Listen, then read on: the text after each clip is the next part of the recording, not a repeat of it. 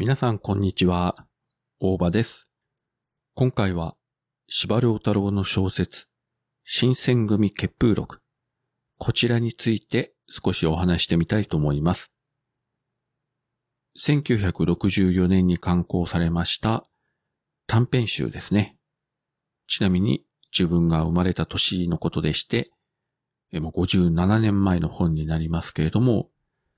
今読み直しても全く古びてないですね。新選組は、まあ皆さん名前ぐらいはご存知だろうし、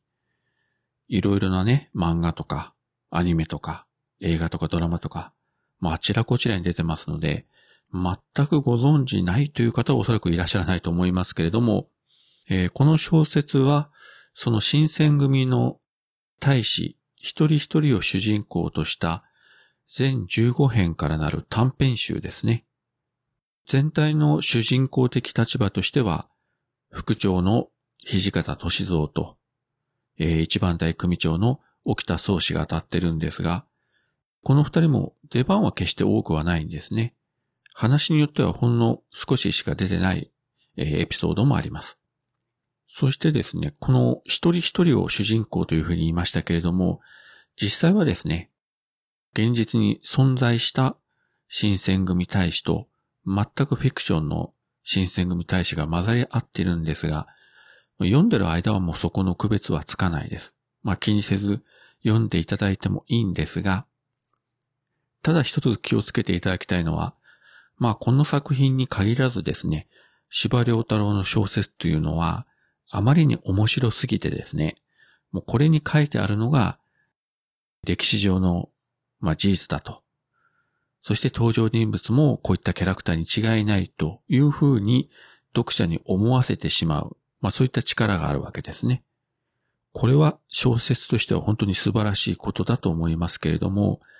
あまりに、えー素晴らしすぎて誤解を招いてしまうところもありますよね。まあ、司馬遼太郎の他の作品、例えば、龍馬が行くとか、あるいは、この新選組副長、土方歳三を主人公にした長編作品の燃えよ剣とか、戦国時代を舞台にした国取物語とか、関ヶ原とか、あるいは日露戦争を舞台にした坂の上の雲、西南戦争を舞台とした飛ぶが如く。いや、本当にあの、面白い小説がもう次から次に、えーあるわけなんですけれども、まあ、もしその小説読んで興味を持たれた方は、歴史書とかで少し調べてみていただくとですね、あ、司馬遼太郎、ここは、あの、史実を活かして、ここはもう完璧に100%フィクションで書いてるな、ということが、あの、わかろうかと思います。まあ、分かったからといって、あの、小説の魅力が減るわけじゃ全然ありないので、まあ、そこは、あの、安心していただきたいんですけれども、まあ、ともかくですね、自分も本当に久しぶりにこの新選組結風録を読み直している最中なんですけれども、なんて言うんでしょうね。もともとこれは司馬遼太郎が新聞記者だったということもあるかもしれませんけれども、本当にその新選組がいるその場にいて、まあ例えばカメラを通じてその大使たちの生き様を見ている。そういうふうに思わせてくれるような、えー魅力に溢れた小説になってます。司馬遼太郎が亡くなってだいぶ年数も経ちますけれども、その作品群の魅力というのは、あの、今でも全然衰えてないと思います。それでも、司馬遼太郎の作品を一冊も読んだことがないという方は当然、世の中にいるはずなんですね。で、まあそういった方々に、えーまず一冊目としておすすめしやすいのは、この新選組結風録じゃないかなと思います。まあ全一巻の短編集、サクサクっと読めますので、まあもしですね、何かの話のついでに、司馬遼太郎のことが出たりして、その話し相手の方が、まだ自分は司馬遼太郎作品を読んだことがないというふうにおっしゃられたら、ぜひともこの新選組結風録を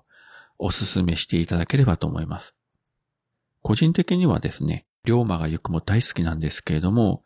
まあ、こちら全8巻でちょっと長いのでですね、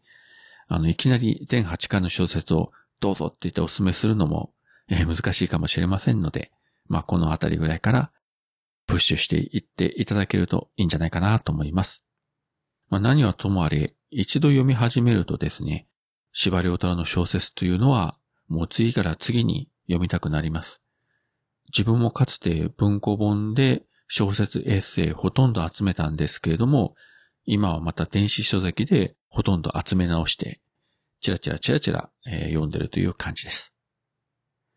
はい。そういうわけで今回は、えー、司馬太郎の小説、新選組結風録、